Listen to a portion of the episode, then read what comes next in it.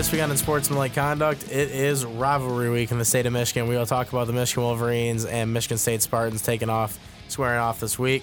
We will also talk about the Detroit Pistons getting their season started uh, for the 2018 campaign, what's expected of them. We'll also talk about our favorite rivalries in the state of Michigan and what one might just be the best. All that and more on Sportsmanlike Conduct next.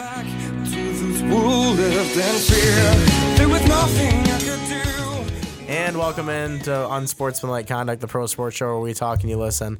My name is Andrew McDonald, and across from me, as usual, is Evan Petzold. Evan, how are we doing on this fine Wednesday evening? We finally got a time to slot in and do this. Yeah, it's a it's a great week, Andy. It- It's rivalry week. That, that's what it's all about. Um, you also got to look at the fact that the NBA is back. The the MLB postseason it is in full swing. No pun intended. And it, it's awesome. It is so awesome. You know, you, you think about back in the day, right? You got Back in the day. Back in the day. What is you- back in the day? You're a youngin' and, and you got your buddy right, and you have respect for that buddy, right? You and you got you guys are friends, and you know, at the same time, you step on the basketball court or, you know, on the football field or whatever it might be in the sports world when you're a kid and that guy automatically becomes public enemy number one to you because Mm-hmm. you know he's your competition, yet he's still your friend and you respect him. And I think that's how it is for you know a lot of people around the state of Michigan right now with the Central and Western rivalry, and then Michigan, Michigan State. You've got buddies that you work with, buddies that you go to school with, whatever it might be, and they're they're your best friends. But this week, you hate them, you don't like them because they're cheering for the other team, and, and that's that's the coolest thing about this week is I think it brings the state of Michigan together in the weirdest way possible. So I, I'm just looking forward to an action-packed Saturday full of football with with Michigan, Michigan State first, and then Central Western uh, a little bit later on in the day. But, but man, man, does it feel good. Yeah, it's definitely that kind of week. I can tell you firsthand, there's like plenty of people that, you know, literally because they like that team and I, they're my friend, I hate that other team more just because of that. So I knew it. We didn't even talk about that, and I, I called it like that. It, it literally, it literally kind of Yep. drives it drives you to hate another person like more that week, just because you're like, man, I just want those bragging rights Mm-hmm. for something that doesn't even have anything to do with you. It's not even that you're playing or you're in it. It's that you cheer for that team simply, and if if they win, you feel like you have the bragging rights, and the other team wins. Isn't it weird how like sports do. works though? Yeah, Isn't that kind of weird? Too? it's Like, definitely a- an odd thing because like when people say like we, you know, we like. Like you don't even go to the University of Michigan, but like we were a part of it. It's, it's literally just because you're you're a fan. You're you part of the consider fan yourself base. exactly. Yeah. So you consider yourself a part of it. You say we. It's the same thing with any other school. You know, you don't even go there. You just you just say it. So it's and even if you do go there, you're not even on the team, dude. no, no, exactly. It's it's still well. I mean, yeah, but if you go to school there, I mean, I think you have the right to say we. Like, Yes, but- like we, like it's it's my school. But but still, I mean, you can't. I mean, in one sense, you can. Yeah, you can say we, but I don't know. Can you really say it though? I don't know. I, I'm indifferent about that. I mean, I, I I still said it though, as far as you know, being a Michigan fan growing up. Like, no doubt, I said you know, Yeah. we we we. Yeah, we were gonna But- do this. We're gonna do that. I don't know. The more I think about it, the more it's just kind of like. Uh, pay enough attention to it, you feel like you should be a part Yeah. of it. But nevertheless, we will uh, we'll get started right off the bat with th- those two teams. Um, obviously, it doesn't really matter what one you look at. Both were big wins, but for completely different reasons. Um, Michigan beats Wisconsin. They take down the 15th ranked Badgers. 38 to 13, absolute slap in the face to Wisconsin. And the kind of game that, as a Michigan fan, you've been looking for since Harbaugh arrived here, pretty much to be straightforward with it. And then when you look at Michigan State and Penn State, it was a. It's not like Michigan State hasn't gotten any big wins the past couple years. This one was more because you know they've been falling off. They they lost to an unranked Northwestern team. They lost to Arizona State early in the year. Looked like it was going nowhere. Heading on the road to Happy Valley, packed out or sold out stadium, and they go in and they beat them on a final drive and win twenty one to seventeen. So two big wins for two completely different reasons, and now they meet each other the next week. It'll be the 24th ranked Spartans against the sixth ranked. Michigan jumped up a lot because the teams that lost in front of them, so now they're number six in the country. It's going to be a huge game this weekend, no matter how you look at it. I mean, really, I guess the I guess the one main question is, you know, you keep seeing all week that Michigan State really has nothing to lose in this game, as everybody says. They have nothing to play for. They're the ones playing without like a monkey on their back. When you look at Michigan, they're out there playing for everything still. I mean, they honestly, when you really look at Michigan, they pretty much control their own destiny in the college football playoff. Now, if they were to win out, they're probably going to make it with a win over Ohio State at the end of the year if they were to go 11 and 1. So, at the end of the day, you know, this game is probably bigger for Michigan just by those standards. But it, it, is there really a difference? Is there a huge difference here for either team? Well, here, here's the thing. The first thing I'm going to touch on is I, I watched Ohio State play Minnesota, and yeah, Ohio State, you know, one of the top teams in the nation. Don't don't get me wrong, but I'm gonna be honest with you. I don't think their defense is that good. Ohio State. I think their front seven is excellent, but I think their secondary is is is rough, and I think they're they're they're down there in the in the FBS as as far as allowing big gain big gain type plays. They, they are one of the worst teams in the FBS at allowing big plays, and that that's Yep. just the truth. That's just the stat. So really, I I think this game means so much to Michigan because you know they they win this game, they beat Penn State, say the following week, and then you got Ohio State, and and if you're looking at those two teams and you want to compare Michigan and Ohio State right now, I, I got to go with Michigan, man. I really do. I have to go with them as the as the favorite for this conference. So that's why this game means so much, is because expecting that Ohio State is going to end up being undefeated in the conference. Same with Michigan Yeah. you got to win these games now so you can get there and it can mean something. Well, because if because if, if they lose to, to Michigan State and Penn State, that game against Ohio State means nothing. Yeah, besides like the the moral victory, but that doesn't really mean anything to anybody else or any other, you know, public And standards. that does nothing for for playoffs or, or anything no, I mean, like no- that. Nothing like that. And that's the thing everybody says that the winner of this game, because they will essentially, you know, still, you know, be right there to play Ohio State for it pretty much because Michigan State has the one loss, obviously, in Big Ten play. But if they were to beat Michigan, they would knock Michigan down to one, have the tiebreaker over them because they beat them. So they would be able to play Ohio State later in the season, hand them a loss, and have the tiebreaker again because they beat Ohio State head to head. But if Michigan wins, they're just both going to be undefeated probably when they get to that game, assuming that neither team would lose that point. Now, don't get me wrong. I mean, Michigan could easily still lose going to that game. They play Penn State the week right after this. They're far from out of the water. But this game is, I mean, this game's huge now. It becomes a really big game. I mean, going into the weekend, you looked at it as, okay, yeah, Michigan's probably going to find a way to get past Wisconsin. Instead, they blow them out, and all these teams lose in front of them, and they're way up there. And then you're thinking when Michigan State goes into Penn State, you're probably thinking to yourself, Happy Valley, a beat down Michigan State team. No way they're going to come out and get this win. And then Penn State loses or blows the game again in the fourth quarter, and all of a sudden they're back to being a ranked team. It makes this matchup that much bigger, and it, it, emphasizes the rivalry factor that much more. Um, when I look at it, I think that you know this this game I think definitely means more to Michigan. You, you really can't break it down any other way.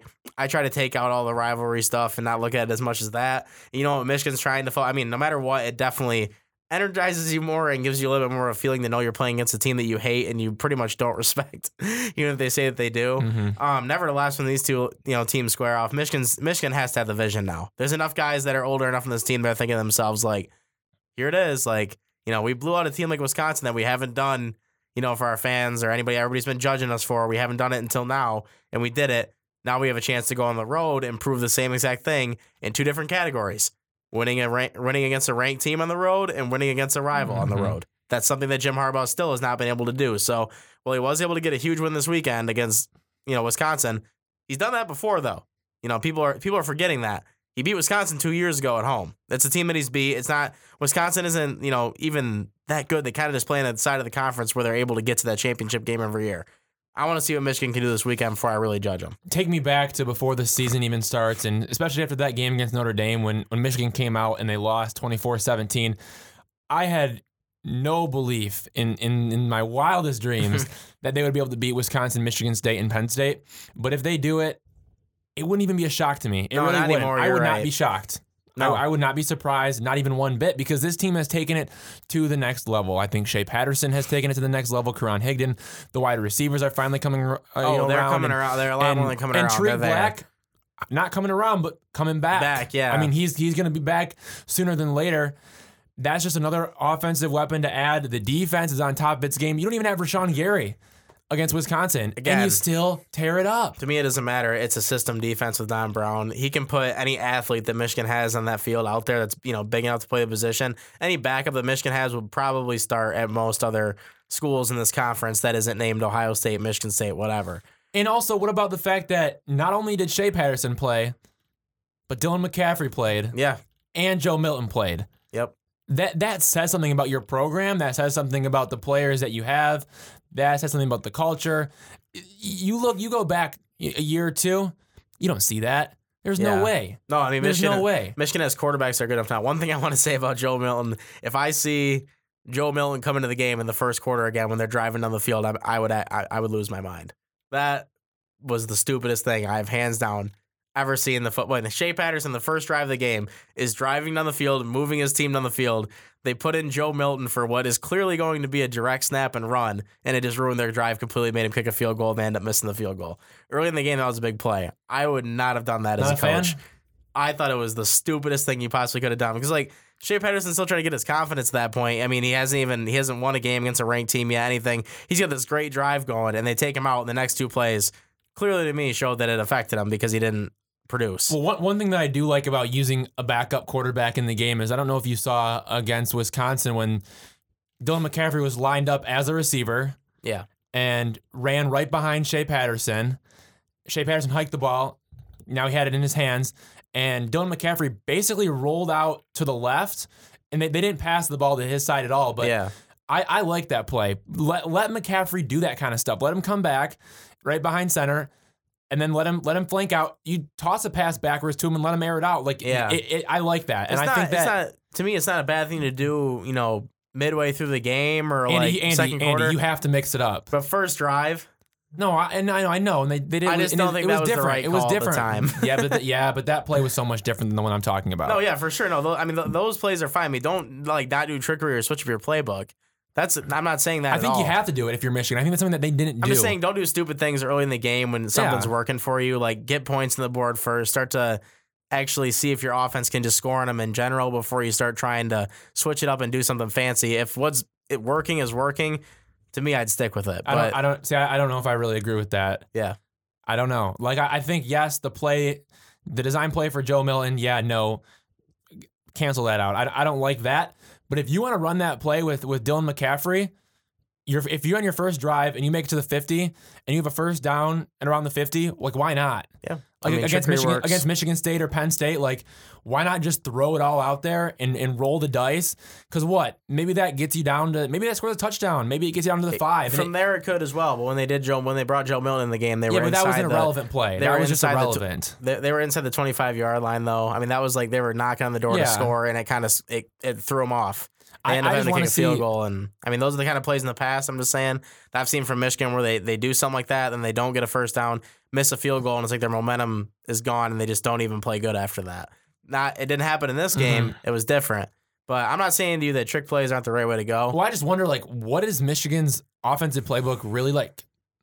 Like, what is it really about? Have we even seen the whole thing? You think? Like, I mean, because there's so I much lo- depth to it. I liked a lot more of what I saw on Saturday, that's for sure. And the, the thing is about this is that both these teams, Wisconsin and Michigan, they're both like the same kind of mentality in a way with we're gonna try to pound it down your throat and win a game that way.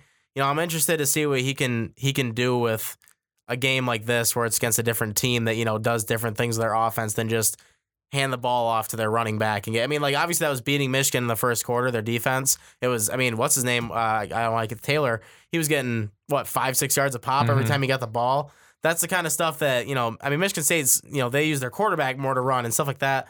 I'm interested to see how Michigan can stop that kind of stuff and against a different defense that isn't you know one. of- I mean, this wasn't one of Wisconsin's better defenses. I'm interested to see what they can do against a defense like Michigan State that I mean held Penn State in check, held them Yeah. to 17 points, their lowest in the year. So I definitely want to see that playbook get changed, like you're saying. I don't want it to be the same um, as it's been in years past. I- I, I think that they need to keep mixing it up and doing plays like that. And they've, been doing, they've been doing a great job of it so far this season. Oh, season. yeah, I I agree, too. It Well- is it is a world of difference. You know, What did you talk about? Harbaugh- last year? Harbaugh calling more plays. You know, Yeah. I think I think that's the biggest factor right now. You know, I, I watched the game my dad on Saturday, and he said that like, you know, he doesn't like how Harbaugh's calling plays. I said why? I'm like, I think that things are a lot, you know, different right now with the way they're doing it. It's not. I mean, shit, it's better than you know some of the the different guys that they have doing it. Um, other other coordinator positions they've had in past years. So I don't know. I kind of like how he's calling more plays. I think too. You look at Michigan and they earn a 38-13 win, right? Mm-hmm. And Shea Patterson doesn't throw one touchdown. No, not even one. doesn't even it's throw one. It's unbelievable, dude. I mean, but but you have him running for a touchdown. basically you too. have Dylan McCaffrey running for a 44 yard touchdown. He takes one carry that whole game and goes for a touchdown. that was unbelievable, dude. and then you have Karan Higdon doing doing his thing. Like you don't need. I don't know. It, it's crazy how in the past, all we talked about was It was John O'Korn. It was it was Jake Rudock. You know, back a few years ago, it was Wilton Speight. It was Brandon Peters. And, and if those guys didn't throw for a touchdown, there was no way Michigan was going to win the game. Hell no. There was no way. But the demeanor, the mentality, the the threat that Shea Patterson poses allows the entire offense to open up. It allows you to put a guy like Dylan McCaffrey in the game and let him break for a 44 yard touchdown run. That guy has speed, so let's use it.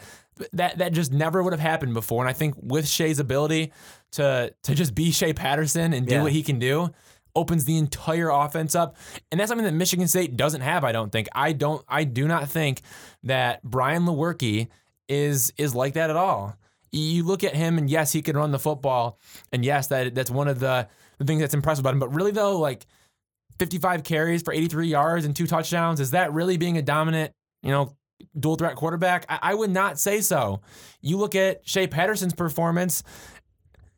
G- Guy ran for 90 yards. He ran for more yards in one game than Brian Lewerke has all season. So Yeah. Is Brian Lewerke really that good of a running quarterback? Is he really that good of a quarterback in general? Is he that much of a leader? Eight touchdowns, seven interceptions, completion percentage of 60%. I don't think he's that good. I think No, I think I- he's overlooked. I think LJ Scott with what he's been going through is overlooked. Um, you know, I, I think people look at these guys and, and think that they're greats, but they're not. They're Yeah. they're just not, Andy. They're not.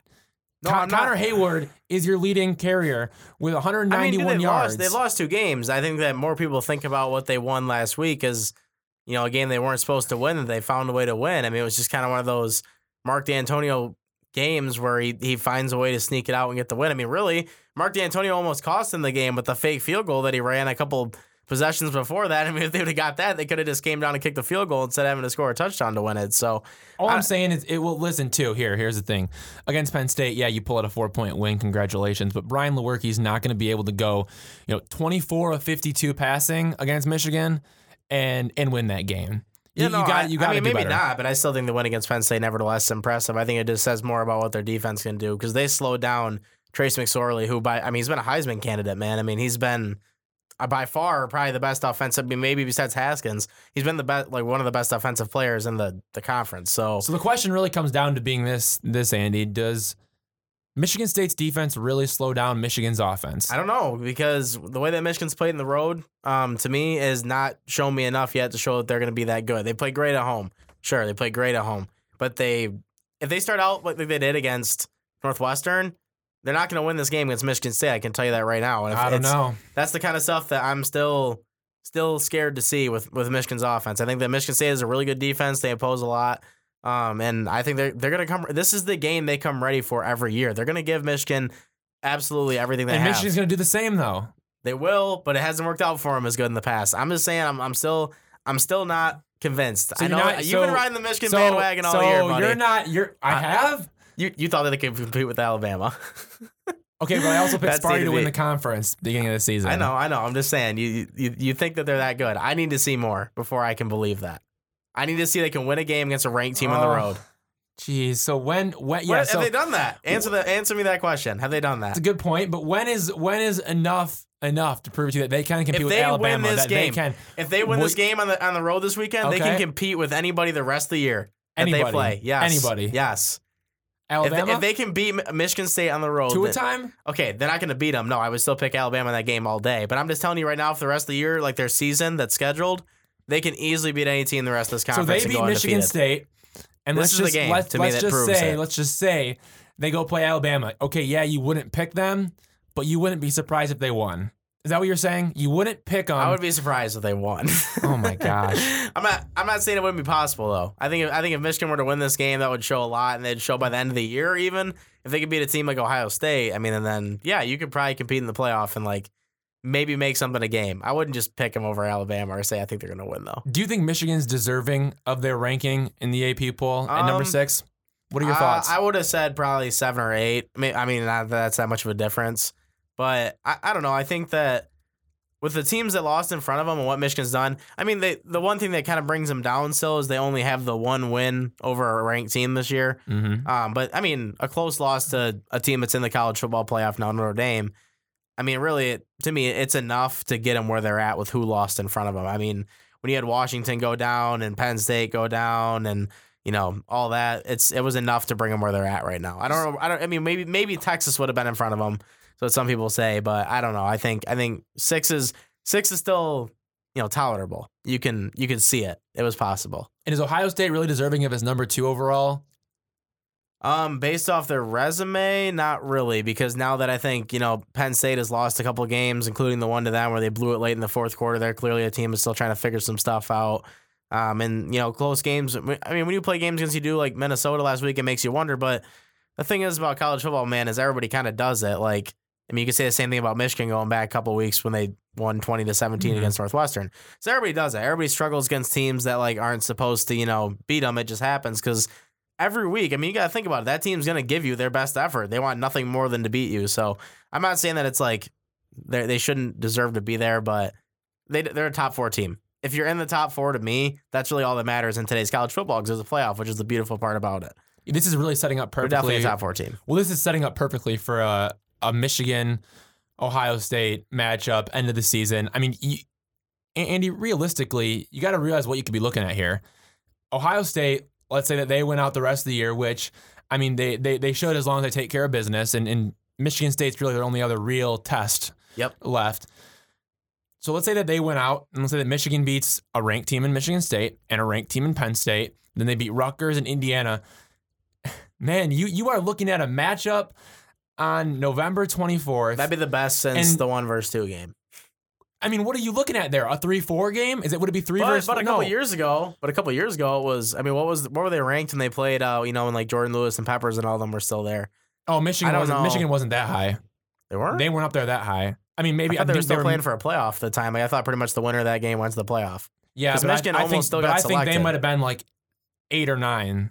I, I don't remember what they were ranked for sure, but I, there's no way though because there's no way because Michigan when they lost that game was still technically. I mean, everyone knew they weren't actually going to make it, But there was still they were still thoughts like were that they still might thought that they could get into the play. Like Yeah. they, ESPN had a reporter there. Um, to like I remember the morning watching the playoff selection show. Like they had, I mean, they were, he was like, "Oh, it's really quiet around Ann Arbor." Like you know, the guys are like kind of doing their own thing, watching it if they were to get it. I mean, like it was obvious they weren't going to make it. But the fact of the matter was, I, I know that they were they were close to getting in. Yeah, I the game that went to, to double OT. Yes. Yeah. Yeah. Michigan was 10, Ohio State was 6. They were ten. Yeah. Wow. I'm uh, wow. I'm shocked they were even considered getting in at that point. Then. But, this is But- all I'm trying to say though is is Ohio State's going to stay number 2. They're not going to move up to 1, obviously. They're not going to drop no, if they no. win out. Unless they. Bama were to lose, no Yeah. will top Bama. So, no. so what are you looking at here then? A two versus four, two versus five? Because I mean, Mich- Michigan's not going to move up that much unless Notre Dame. they won't jump Notre Dame no matter what. If Notre They Dame's might jump LSU though, Possible. but- possibly. So I could see, I could see a two versus five. That'd be unreal. yeah. No. I That'd mean, be unfreaking believable. it'd be a heck of a game at the end of the year, and it, honestly, I hope it happens just for being a college football fan. At the end of the day, I hope that that comes about. But yeah, yeah. I mean, Michigan State, they know that their playoff hopes are done, but they still could probably play for a you know a big game at the end of the year, a big bowl game. So I think that it still matters a lot to them. But nevertheless, every game that Michigan plays from here on out, I mean, it's huge to them. It's this, it's it's Harbaugh's chance in his fourth year to prove that he can beat teams like this on the road. I mean, this is it. You, you- could you ask for a better scenario? I mean, a Michigan State team that isn't that good, but they're still technically ranked, and it's a road game. it's a game, rivalry too. and it's a rivalry game. This is it. He's got to win this game. I pose He's this. got to win This I pose game. this question to play the what if game because we have time and why not? Yep. So, all right, let's say talking sports, we let, us just let's just say setting this up for you. sure. Let's say that it's two versus five. All right. So Michigan jumps LSU and it's it's two five, and, and you're looking at your your top five is basically Alabama, Ohio State, Clemson, Notre Dame, Michigan in that order. Yep. So a two five game at the very end of the season. Let's say Michigan wins. Ohio State falls out of the playoff conversation. Yeah, it'd be clearly that'd be basically Clearly. a playoff game. But yeah. where does Michigan enter? Would they be at the two spot, the three, or the four? I think all that depends on like how the teams are playing around them at the time.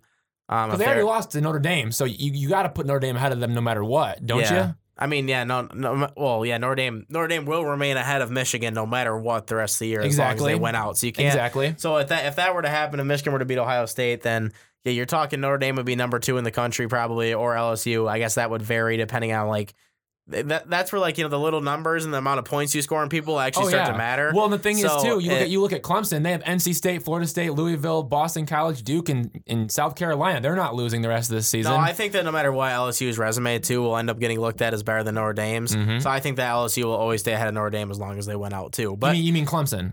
or Clemson, sorry, Yeah. yeah, sorry, I don't know why Well, I said well. Andy, this is what I'm trying to say though is Mi- Michigan wins that game, and you got Alabama one, Clemson two, Notre Dame three, and Michigan four, and you set up that matchup, that Alabama Michigan that we've been talking about. yeah, it's definitely possible. It is possible. It's definitely possible. Now is it is. definitely It's like, there. I mean, I never possible. said it wasn't. Well, I know, but I it know, but still, wouldn't that be funny? Wouldn't that be something? It'd be Andy? something to see at the end of the year if that actually were to happen. With all the and talk to we've see, had about it. and to see what would happen. I mean, yeah, but back then I didn't know what Michigan could do, and I still don't. I know that you think that this team is complete and that they're there, but I need to see something on the road before I can believe that they're going to be that good. Because I, I, it's there, it's possible, but twelve to six for one is a humongous jump, and they never would have made that jump if these teams did not lose in front of them. They would have been number nine probably in the country right now. So getting that close to the playoff was thanks to a lot of people losing in front of them. But yeah, they they control their own destiny. It's there. If I'm, I'm telling you right now, I will raise my right hand and I will tell you right now, if His Michigan, right hand is raised, if, everybody. if Michigan were to win this game this weekend, I will not. I will not deny them anymore. They are Mm-hmm. a team that is actually competitive. Even Paul Finebaum's giving them more credit than me, man. He came out and said that they are legitimately He a playoff. too. He hates Michigan and Jim Harbaugh, and he said they are legitimately a playoff contender now because of a game like this. To me, I still got to see him win a big game on the road before I can believe that. Another question because why not? Line is Michigan at seven right now. Do you think that's too high? No, I think it's fair. really. I think with the way Michigan's played, yeah, even though even though Michigan State gets an upset this past weekend, Michigan. Do you think they cover though? Michigan Do you think they cover? If they get the win, yeah, I think they easily Okay. win by a touchdown. So Okay. I, I mean, maybe it'll be a field goal. A seven line is like it's so in between. But Mhm. um, if they were to, if Michigan were to, you know, win this weekend, period, it's it's gonna help. But the thing is, like coming up to this game, you know, they they've blown out every team they've played pretty much since they played against Notre Dame, and then they blew out a ranked team. So I understand why they're at least getting a touchdown favorite on it. That makes sense to me. yeah. I think you have to at least give them that much credit. But on the road too, that's what probably takes it back. If this is at home, I think Michigan might be close to a ten point favorite Yeah. because of the way that they've played against teams that are ranked and yeah. So Yeah, I mean it's it's just it's interesting, man. The way that it's going to be a very interesting game this out. weekend. I'll tell you what. I am not. I am not more mad at anybody than whoever schedules games for Central Michigan and whoever schedules games for the University of Michigan State because that is some bad scheduling. Noon and three Mhm. come on, man. Come on. You're like you're asking you know how many students, and I'm not trying to hit on this university or anything like that. You know how many students are about to make that trip an hour down the road and go to that college instead of staying here for this game? Because our team isn't ranked. And they're not Even Anywhere near they're. Not even close. they're one in six. So I mean you look at it and it's like uh, the, the the the point of it gets less, and there's plenty of people that cheer for both schools that go here. So they're looking at it as if I can go and watch that game or be there in person, it might be more exciting to me. college game day, going to Oregon, Washington State. That's a 12-25 matchup. 12 versus 25. Thoughts? I mean, it's, I think it's simply just because they could- they didn't want to do Michigan twice in a row. Yeah. I really think that's the only reason. I mean, are you kidding me? I mean, what else would it be? Like this game, you know, I, I hands down think if Michigan State um, did not lose to Northwestern the week before, this game would have been a night game. I think, or would have been close to it. At three thirty would have been the earliest this game would have kicked off. That is for sure to me. So then then what about going to um what about going to Ann Arbor then next week? Do you think game day goes there for Michigan Penn State? I mean, you got to give I mean, they're they're good games. They are the best games know, they're- around. they're great Alabama's games. I not mean, playing anybody. I, mean, I haven't looked at next week's Clemson's schedule. not playing So, anybody. I like wh- what are their matchups next week? That's really what it comes down to. Because if there's no one that's better than that, they might go back to Michigan. But that would be they can't. They can't go to the same city. They would, you know, because this year or this week they're going to, you know, it's Washington State, right? yeah, yeah, yeah, against against Oregon. Yeah, they, you know, There's no, there, no. Let, let me let me show you the list. There is under the reason that I understand why College Game Day did that this week is because for one, even without the Michigan, you know, factor of being on twice, is because that Washington State flag has been at College Game Day for however many years. Every single College Game Day, they're finally ranked and playing in a big game. I see the point behind it. I understand. Yeah. I understand why they're doing it. So that makes sense to me. But I don't know who these teams are playing next week that would take it away from or Michigan. it'd be it'd be the week after. Sorry, because yeah, Michigan's they, bye. yeah, they do have the bye. But oh yeah, Alabama, LSU, they'll be going That's there. the- exactly Never mind, Baton So- Rouge. It'll be there, but nevertheless, Detroit basketball. Let's go. That's right. But thoughts? Who's gonna win this game? Andy, Andy, Andy. I'm gonna go Michigan, obviously. Out on a limb. 45 to 24. Ooh, they're gonna come in there and spank the Spartans, huh? They are going to spank the crap out of them. I'm not gonna go that far, but I'm gonna go with Michigan getting this win as well. I think that this is finally. I mean, they he already did it last week. He proved everybody that he can beat a big team, and he can beat him badly. I don't think he's gonna beat Michigan State badly because it's just simply to me, Mark Dantonio is gonna be in this game no matter what. But I think that Michigan is gonna pull this out, and it's gonna be that number two. I think he's gonna take him down the field, end the game. And Shea Patterson's going to do it. And he's going to give him another game-winning drive. No trouble with the snap, right? no, nothing like that. I think that Michigan has the chance to win this game to end it. I think it'll be like a tie game. I think Michigan ends up winning the game by that by that line. He gave me a touchdown. I think it'll be a 28 to 21 type final. It's gonna be a game with a little bit of offense, a little bit of defense, but I think Michigan pulls it out in the last drive. So. Michigan's Michigan's defense allows an average of 15.4 points per game. It's- everything it's, over. you might as well take your stat book there and just chuck it out of the room because everything changes when these two teams play. Eh, nothing right. nothing stays the same. I mean, last year it was no doubt Michigan should have won that game. No doubt. Didn't win it. All so, right. Pistons basketball. It changes. But anyways, we'll go to we'll go to the Pistons now and talk about them a little bit because I mean, all right, we're going into the winter season. We're starting to flip the calendar here to get our other pro teams going, and that would be the Pistons and the Red Wings. And the Red Wings going into tonight were 0-4 and 2. They're trash. They're already clearly not what people thought they might have been with their young talent. Everyone thought like, okay, maybe this team can compete for a playoff spot. You know, it's been a year now. These young guys have seen some NHL time. NHL time. Yeah, it's still early in the season, but 0, 0 and 4 and 2 to start it. Technically six losses. That's atrocious. The Pistons, however, let's let's go back to last year really quick. Coming into the year, it was a no doubter. I think at least for me, and I'm not sure if it was for you, that they were going to make the playoffs. They were they were a team that was they, with the way that that division was set up and like the talent in it, especially when you know the Bulls made their moves and everything else to get rid of to get rid of Jimmy Butler and stuff. It was the Pistons. I mean, they were clearly the best team going in, and they didn't even make the playoffs, and they didn't even come close. So, and the NBA is not a hard league to make the playoffs. I mean, you're going to get at least two teams every year that make the playoffs, probably, probably three in your division with close to a losing record, if not 500. And the Pistons weren't even good enough to do that with the talent that they had last year. Now, I mean, sure, they have a lot of guys back. You know, they obviously have Andre Drummond back. Blake Griffin was the big addition last year. He comes back in and he'll be a part of this team. You know, but really, I mean, it, it's going to be interesting to me to see what a lot of these role players can do on the team. Um, they have the, you know, showed some stuff last year. You got a guy like Luke Kennard. Did he make any steps to get better in the offseason? Jon Leuer, who was a guy that played some minutes for him, but he got hurt early in the season. A lot of people thought that that affected him.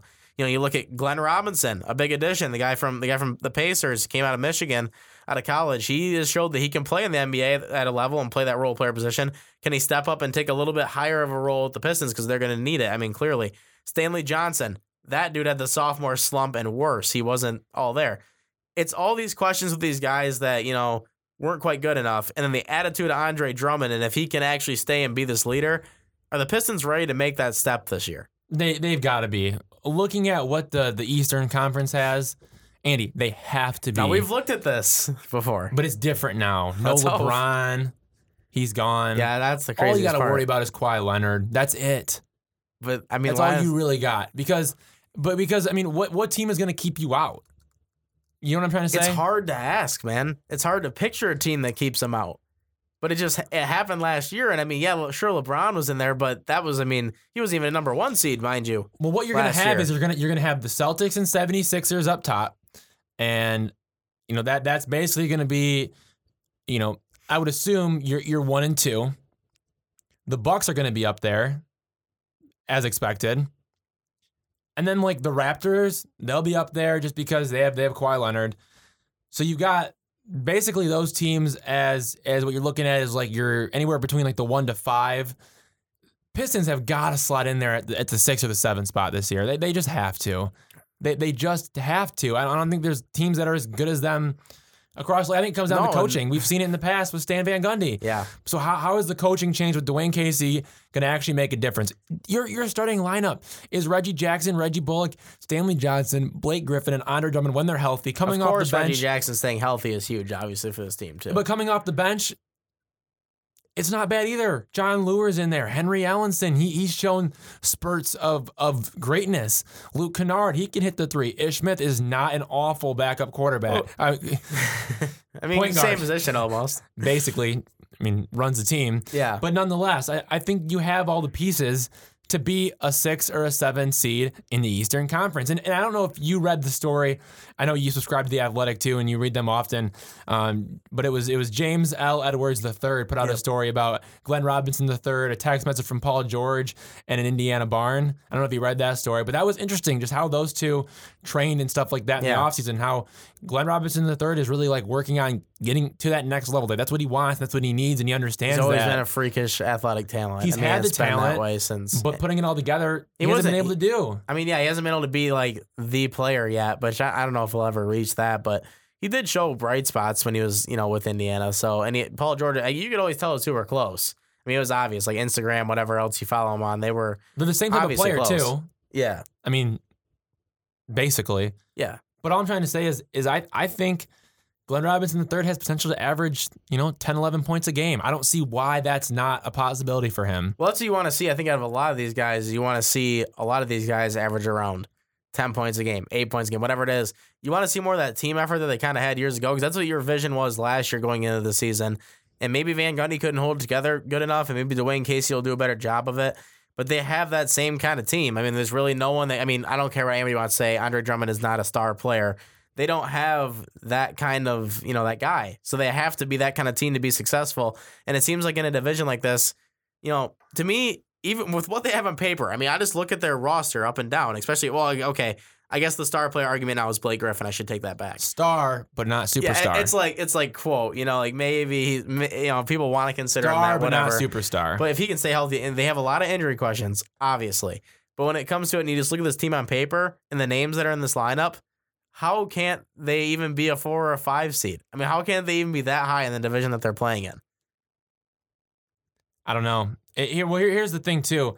It's possible to me. Yeah, It should be. It's where people thought, you know, honestly, a lot of people picked the Pistons to finish around fifth last year, even. that's just not going to happen. With I mean, you have the Hornets in there, you have the Celtics, you have the Raptors. They didn't. the So I don't think they will. I think the Pistons will sneak in at a seven or eight if they get it. The Heat still aren't bad. The Bucks, the Bucks are pretty darn good. Yeah. Oh yeah. Oh Johnny.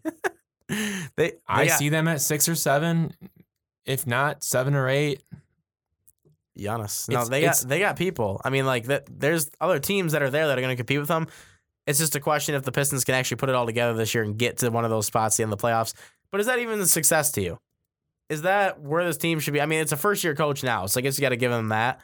But is that is that where this team should be at with all these? pla- I mean, these players have been together for a while. Now. Where should they be if they're not supposed to be at the six or the seven spot in the East? That should to me, if they can get Three, back and show that, if they can get back in the first year to win Casey and make a, a seventh or a sixth spot, like you're saying right now, complete success.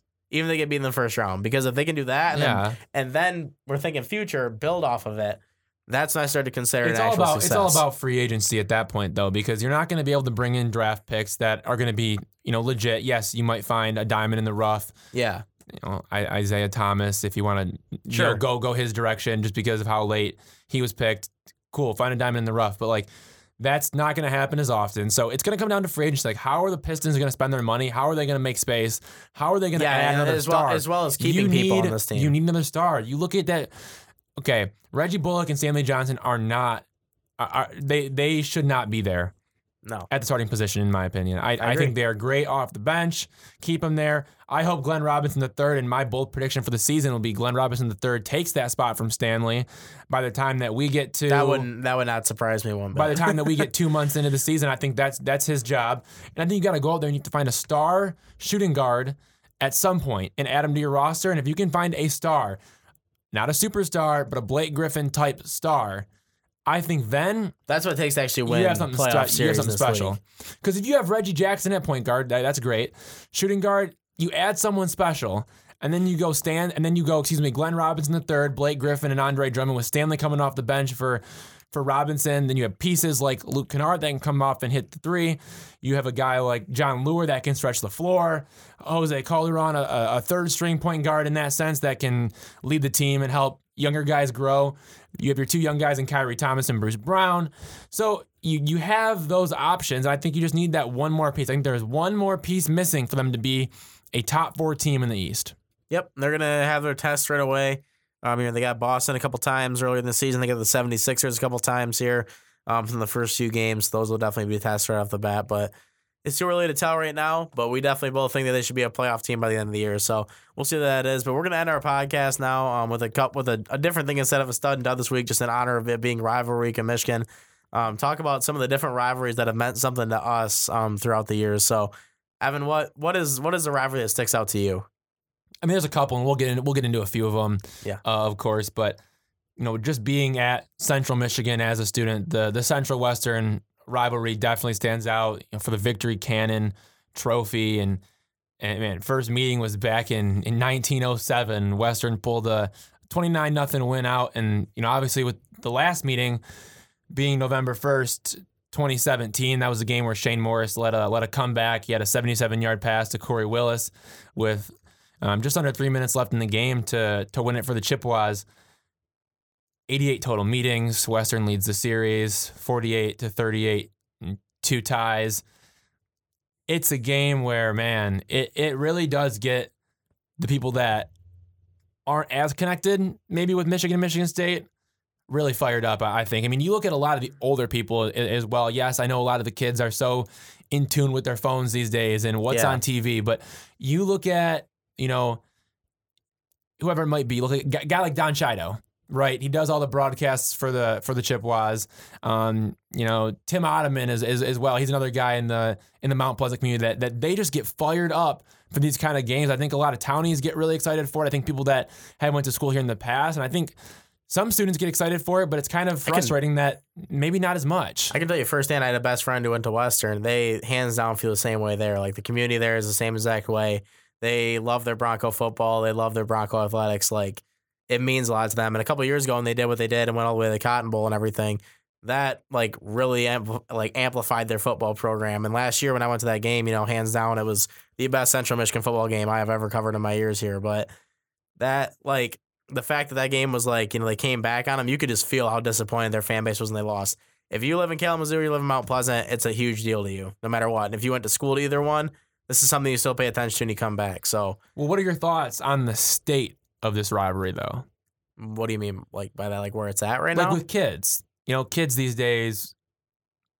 Do do central students really? I mean, from what you've seen, do they, do they really care? Like kids our age. yes. Do Yeah, they really care, or um, not as much I, no, anymore? I don't think so. I I don't I don't think it's nearly where it was at um, in years past, unless it means something. If it clearly like means something, then sure. But you know, I don't want to be that guy. I don't want to be the negative guy and bring it up. But Kelly Shorts, I had to guess on Saturday, is not going to be full, Not even close. and people just aren't going to care. I mean, but really, the football team's one and six, so there's a reason to not. I mean, there's a reason to not care that much. I, I now I haven't been Really, here. it's an excuse to be like, you know what, we don't even care. Our team sucks. I can still get drunk with my friends. That's where it's at right now. I haven't been here when I mean, obviously being just a sophomore, like I, I haven't been here as long as you have. But what about a season where like both, if say that both these teams were undefeated right now, I can tell you right now how it was because I what, would it? I was about there. I mean, I was here the year that it happened, and What was that like? Do you think it would be different this year if both teams were undefeated? You think people would actually yes, it come would be completely different. Yes? It would be a full stadium. That stadium will be packed. I guarantee that stadium will be packed, Hmm. even in the student section. People will come out to see that game because it it still matters. Like if you're if you're both undefeated and you're playing for a MAC title, there's enough students at the school that still pay attention to the football team. That if both teams were undefeated and going at it, it's gonna be. I mean, that's what it was, Evan. A couple Yeah. years ago, I, I mean, you've never even seen it like this, man, since you've been here. Because I've been at almost. I mean, this year I've been as many games as you, but I was last year, and I can tell you this year that the stadium definitely has not been full. In the past, like when I was here for that game a couple years ago, and CMU was three and one and Western was four and zero. That I've never seen it like that. I've never seen Kelly Shorts like it was that night. It was a night game, and that place, dude, was full. There wasn't a seat. I mean, seriously, if you were a, a person that wasn't, you know, like there early, you weren't getting a spot. That's how it was. And I've never, I'm not kidding. Well, It my seriously my, was my pa- youth was sold is, out. My youth is allowing jealousy to creep in at this point. Wish I had a couple It- more years on you. No, no. I mean, you never know when it's gonna get. I mean, dude, I, I promise you, if this game is ever that close again, it will be that big. Like hmm. you will see it. It just has to be there. And everybody knew that year. Like, I mean, if CMU didn't lose the week before, I legitimately think that College Game Day might have came to CMU instead of going to Western that year Really? because they both would have been four and zero. It was clearly a huge drive, and that was the year you got to remember that CMU beat Oklahoma State on the last play of the game. So they beat a ranked team. Everybody's mm-hmm. fired up on them. Then CMU went and lost the week before that, so it kind of screwed it up. But I'm glad they did it because it would have been a complete embarrassment because CMU got blown out and they clearly weren't where, the, where Western was at that year. But you know, everybody, lo- you know, a lot of the community loves me for the column I wrote that year about how Western's, you know, atmosphere was better than ours. It just depends where you go to school, man. And I can tell you one thing that that whole season there wasn't a game that you know that that that stadium at Western Waldo Stadium was not getting sold out. I mean, everybody cared. If if both of these teams, let's just say right now, let's say they're both one and six, which fan base cares more in your opinion? Right Hmm. now. That is tough. Um, I'd probably still go with Western based off what I've seen in the past. Okay. Um, I think no matter what, they they would care more. I think that they've they've shown it more. CMU students the past years that I've been here, I have not seen. I've seen nothing like when I went to college game day at Western and experienced it firsthand. I've seen nothing like that out of CMU. Now, yeah, sure, we haven't went undefeated and been playing for a you know potential even playoff spot. I guess you could have said about Western that year. Sure, we haven't been that good, but I've never felt an energy like that here as a student around Central Michigan football. It's just never. It's sad because I love the sport. Obviously, I love sports, so it's sad when it comes down to that. But yeah, I haven't seen it. it's sad too looking at you know last season cmu was good they, they were pretty good Yeah, they had the They- best win I've ever seen against what like ever. but i'm just saying i'm here. saying even coming off that game and throughout that season kelly shorts wasn't anything crazy though no, it wasn't most of the games you went to or anything, but that's because I think they started the year pretty bad. pretty bad I mean, they were yeah. dude. All it is in MAC football is if you start to get something going and people can believe, then they're gonna be like, okay, I have a reason to go to these games. If they if you don't, then that's just how it is, man. People aren't gonna pay attention as much. People love to take pride in their school, like this school, when they're winning, but when they're losing, it's like we just play in the MAC. We don't care. yeah We got to move on to uh, uh, well, uh, western a couple takes more the win this week let's go to Yeah, you I mean, for yeah, your- we'll, we'll we'll we'll talk. Listen to Maroon and Bold if you want to hear more about the CMU Western game. I'm sure we'll be talking about that. But nevertheless, the the one rivalry, 'cause you know me and my baseball. I love baseball. The one that I have to point out is the Tigers and Blue Jays back in the '80s. The two the two teams. The Tigers were a team that you know they were right here in Michigan, and the Blue Jays. You know, if you go to Detroit, you can get that highway that goes straight over to Canada, so you're right there. So those two teams hate each other, and used to be a rivalry, and that's something that you know I I for one. I wish I lived in the 80s. I wish I was someone from the 80s because that's when sports like was almost at a peak. I feel like for me, like especially at the job that we're trying to go into, that's when it still like mattered a lot and it was still big and everything else. Like people just cared, and that was a huge game just because of the division they played in, and nothing will top 1987. Um, the Tigers were able to win the AL East on the final day of the regular season. Came down to it, you know, it's th- those are the kind of moments that I think you live for is when two of your rivals play for it out at the end of the season, and they play to be able to get that big win. So definitely something that I wished I could have experienced um, more. And as a rivalry that you know I go back and look at some of the games and stuff. That's the stuff that I remember, and I and I and I wish that I not remember. I guess that I look back on, and I wish that I could have been a part of more. So that's definitely one of my favorite rivalries. You know, outside of some of the older ones as well, like the Pistons and Celtics back in the days of Isiah Thomas and Larry Bird and stuff when they used to be good and battling out. The Red Wings and Avalanche when they used to be a big rivalry and fighting was still fighting in hockey. Lions, and, and- Packers? and, nothing will have with the you know Darren McCarty and uh, Claude Lemieux. You know they went at it. But what's that? Lions Packers? Yeah, that's Lions Packers there. always have a meaning to me now after I was at the game a few years ago and Aaron Rodgers threw the Hail Mary pass um, to beat the Lions. I'll never forget it. I was paid for cheap tickets on a Thursday night, went down there with my friend Zach, and uh, you know, we got there and we're watching the game in the stands or whatever, and there's 13 seconds left, and there's where the Pepsi pole is at. If you've been to Ford Field, you can picture it. Um, and I was like, you know, this is over, dude. Let's just start to try to beat the traffic and walk out. And so we walked over the railing, and you, you can kind of like from the overhang still see the field mm-hmm. and where we were actually sitting is what blocked our view of the end zone.